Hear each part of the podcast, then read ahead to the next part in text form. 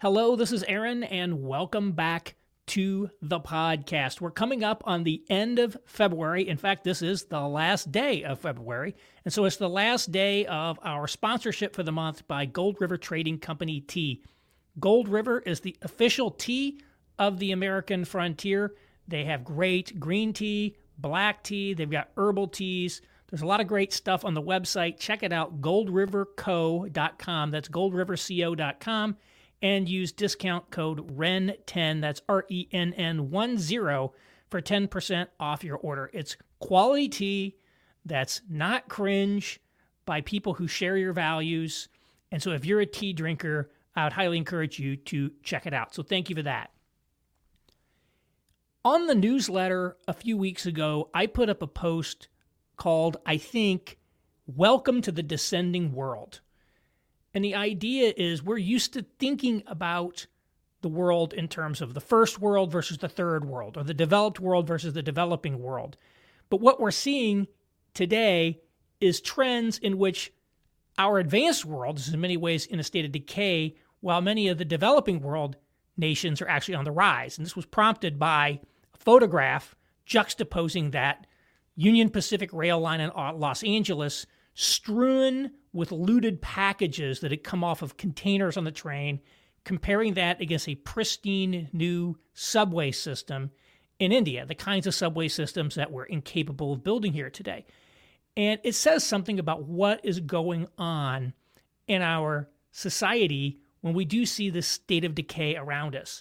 And so today I want to take that a step further and talk about the third worldization of America the idea that we're not just descending, but increasingly characteristics of our country seem like those of the third world in some important ways you may not have thought about.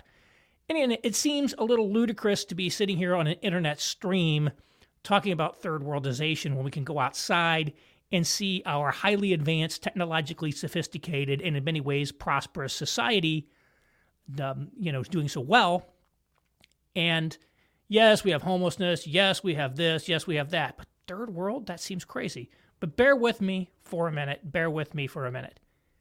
Think about one of the stereotypes of the third world. Think about what comes to your mind when you think of a third world country. What are the characteristics of the third world?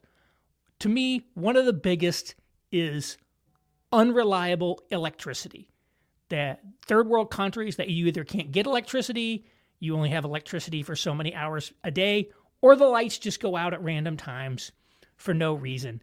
This idea of lack of electric power being associated with backwardness, kind of third world conditions, is a very common and very powerful image that we see.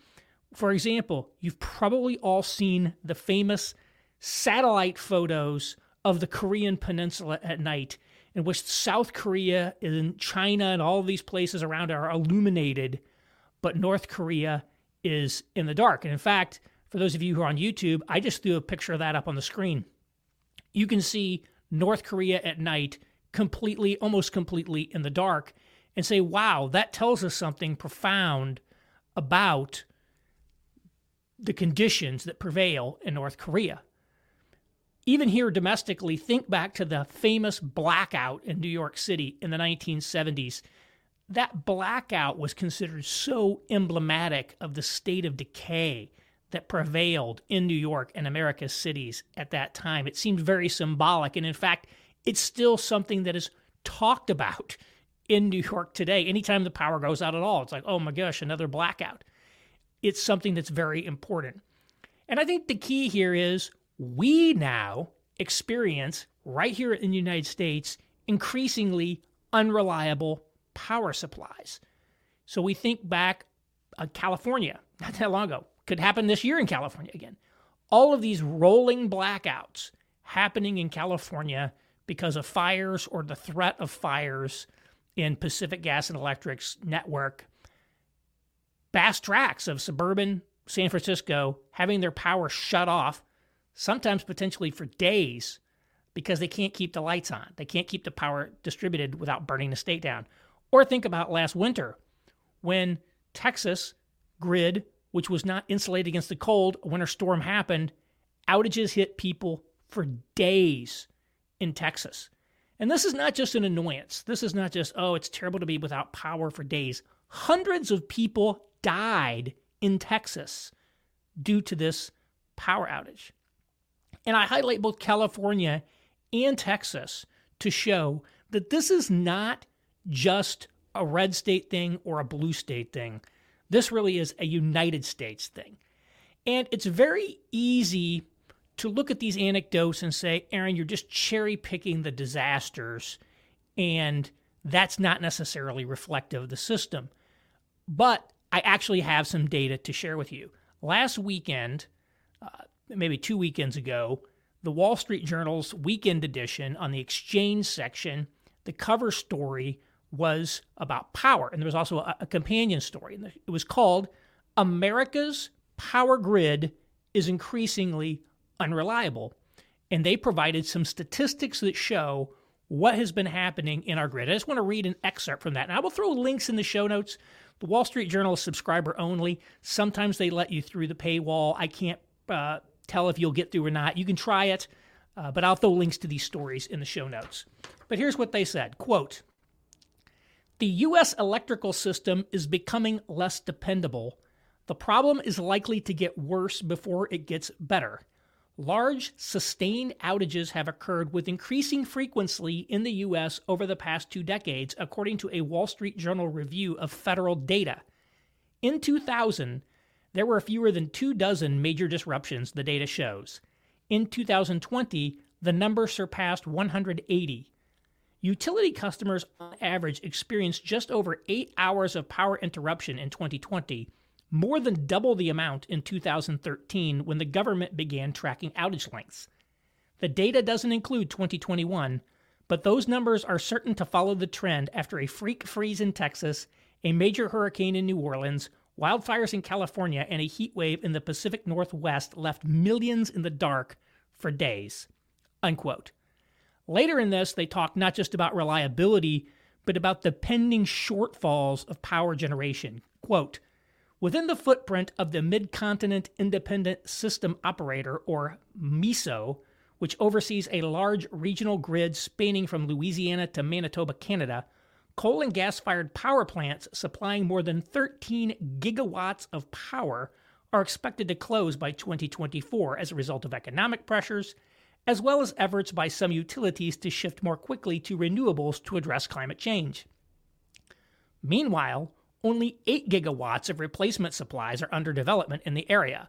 Unless more is done to close the gap, MISO could see a capacity shortfall. Unquote. This is actually the grid operator where I live. This MISO or MISO or however you pronounce it, they're actually based here in Indianapolis. So we have power shortages and we have power outages. And in that article, they also talk about New York City and the potential that if there's a heat wave in New York City, New York could experience power shortfalls uh, this summer. So, what we see objectively more outages and quantitative power shortfalls facing the country. This is not just anecdotes. This is not just something that we're noticing because of social media or cable news. This is something that's really happening in America. A companion piece talks about how people are responding to it. And this was about how people are installing generators. It's called Wary of Being Left in the Dark Americans Produce Their Own Power.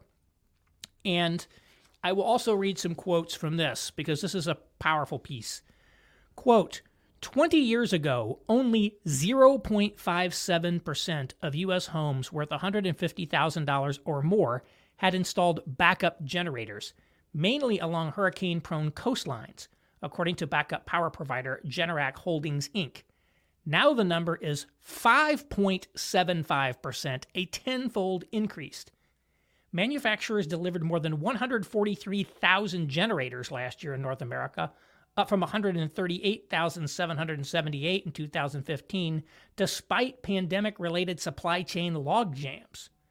Microgrids, which can create islands of power for campuses, businesses, or neighborhoods amid a blackout, grew more than sevenfold between 2010 and 2019, according to the industry energy group Edison Electric Institute. Many entrepreneurs now consider secondary power systems to be a necessary cost of doing business. Steve Peterson, who owns Hungry Howie's pizza franchises in Michigan, learned their value in 2003 when a massive blackout knocked out power to much of the Midwest and Northeast. Mr. Peterson had invested in backup generation, and he said he had lines of people who wanted a hot meal stretching 200 to 300 feet out the door. Since then, he has grown from about four locations to 15 in Michigan, all with backup power. New systems cost around $25,000 per location, he said, but help avoid the seven to eight power outages each year that would otherwise cause him to throw out food. You can sleep at night, he said.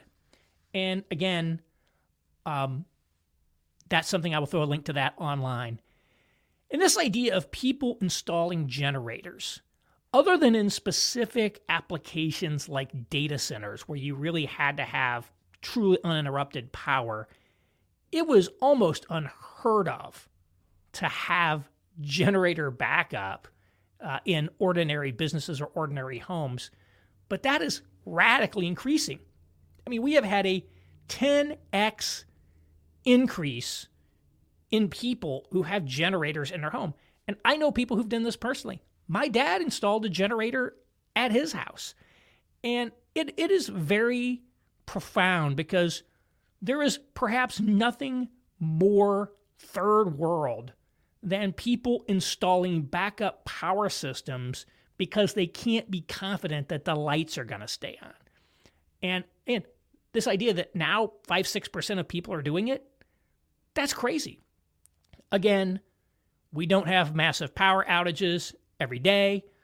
Um, you know, we're not yet like in conditions that might prevail in some of these genuine third world countries, but unreliable power and the installation of backup power systems by ordinary users are clear attributes of what we, we, we see in developing world countries. And we're now seeing them in the United States because people are increasingly losing confidence in the power grid. And it, I tweeted this out earlier this week when the, uh, you know, when the articles came, and lots of people were talking about this. I didn't get a lot of pushback on this idea that you know the power is unreliable and people are installing generators. Multiple people said, "Yeah, uh, we are installing generators." You know, even this NPR reporter in Rhode Island, he's like, "Yeah, during our last power outage we just had, which lasted for days, I heard generators going all over the place." And so you you have these outages and people respond by installing generators and that is the drip drip drip decline in the functionality of our society. I think the issue here is not just that we've run into a problem with electricity reliability. It's not just that we have a shortfall of power.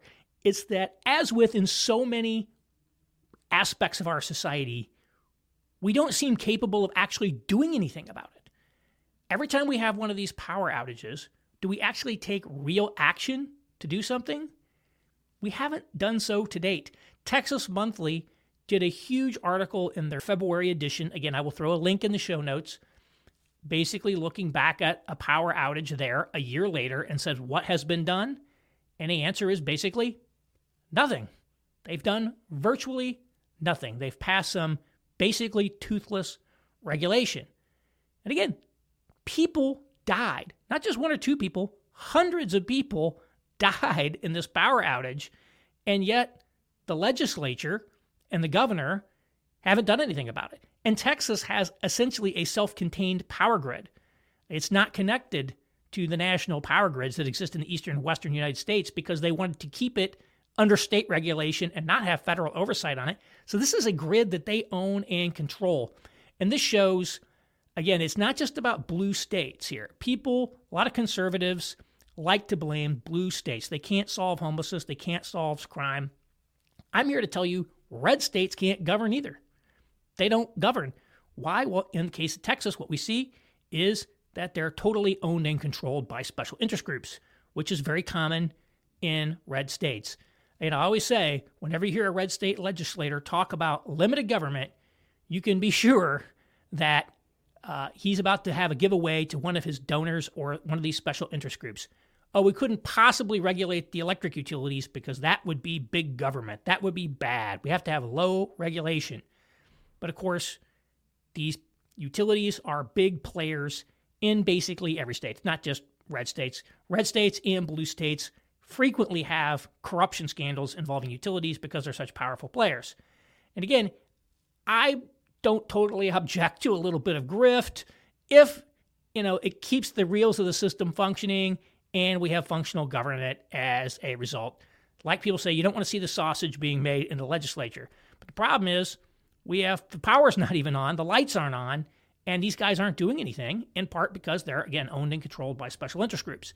So I'm not going to pretend to know every single factor that's going into our electricity system here, but I want to I want to go through some things that have happened and which inhibit us from being able to take action. Number 1 is special interest groups. These utilities are very powerful in places like Texas and they don't want laws that require them to winterize their facilities. They don't want to pay for it, they don't want to do it. Number 2, we've had dramatic complexification of our electrical system and many aspects of our life. So I quoted earlier this grid operator, these regional grid operators. These weren't created that long ago. The idea is to move away from the old school vertically integrated model where each utility has its own generating plants and is responsible for its own power and goes through you know, a traditional regulated process to be more market oriented. We're going to have power generators, power distributors, we're going to be able to buy and sell power across the grid. You know, the price mechanism, the markets will ensure that all functions well. Well, that's the theory, but as with many things that economists like to tell us, it hasn't necessarily worked out that way.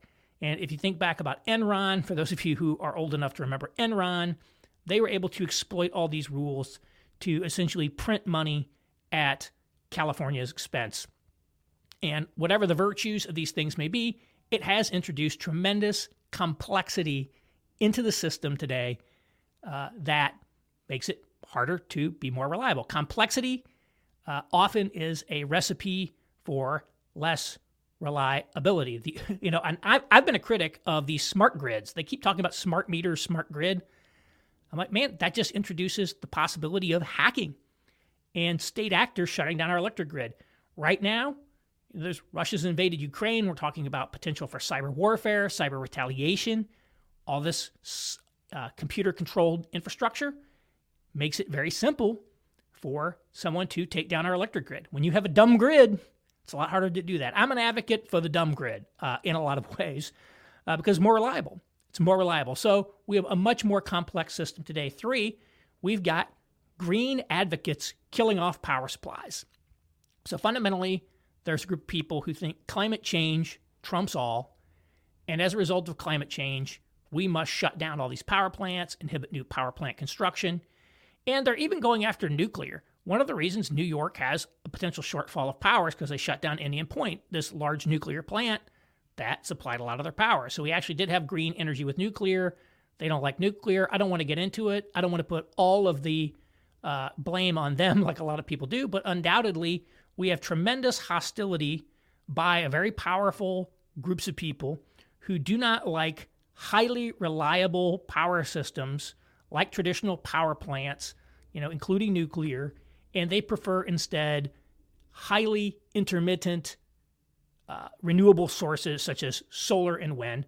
And these solars and these sources, by the way, are one of the sources of the complexity in our system. When you have these uh, types of power that aren't reliable. You have to have grids that are designed to, you know, distribute the power in new ways and, and manage these loads and all of that. But that's where we are. I would say green definitely has uh, an impact.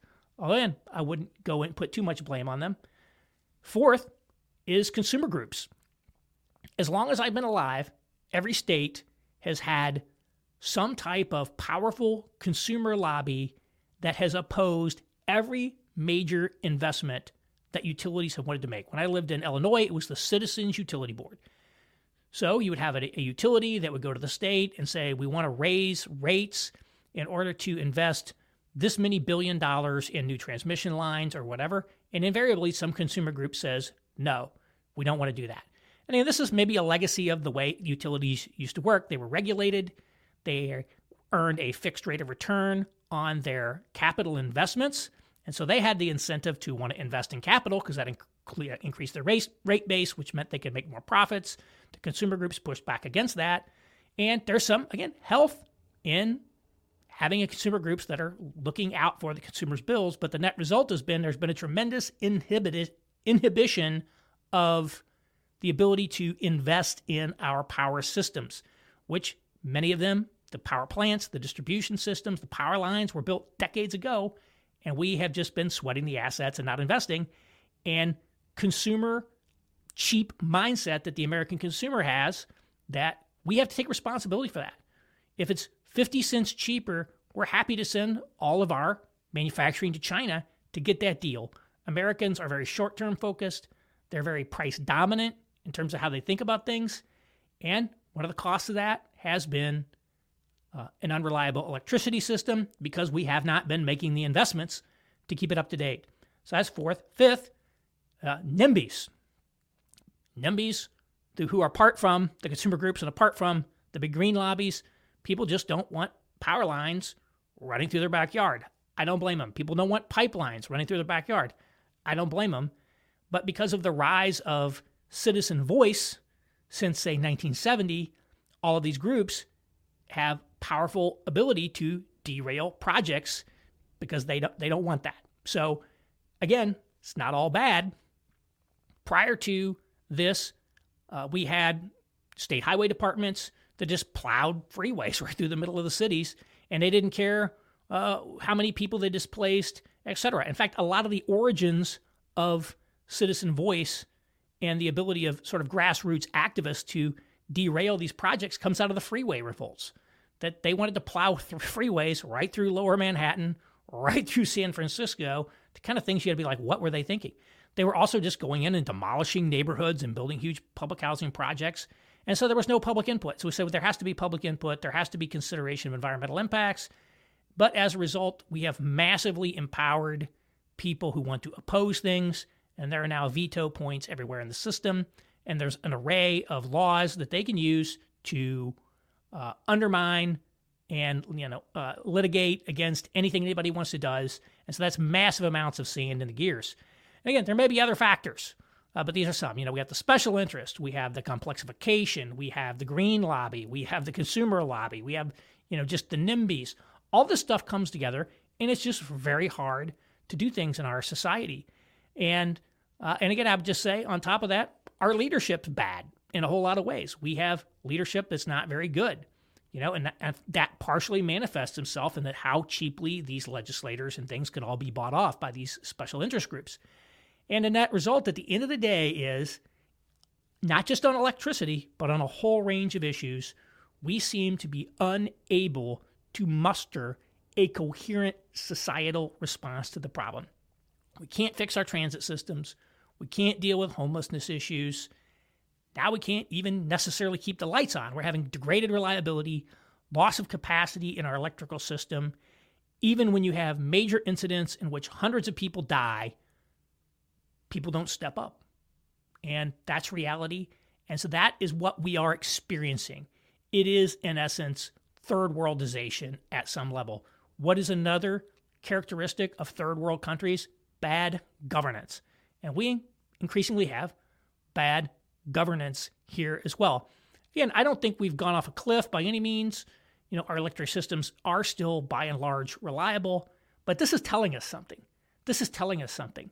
And we should be very aware of this and be thinking about how can we restore some type of competent, functional governance in our society so that we can look at some of these big systemic issues like power reliability and yes, take into account all of these things around the environment, et cetera, and develop a coherent response that gives us the electrical supplies that we need in a way that's very reliable and with predictable pricing to the customer we need to do that. But in the meantime, maybe think about buying a generator because that's where our society is going. So, anyhow, I will put links to these in the show notes and you can try to catch out these articles. Again, the, uh, the journal's subscriber only, but hopefully they'll let you through the paywall, which they often do. Until next week, I'll talk to you later.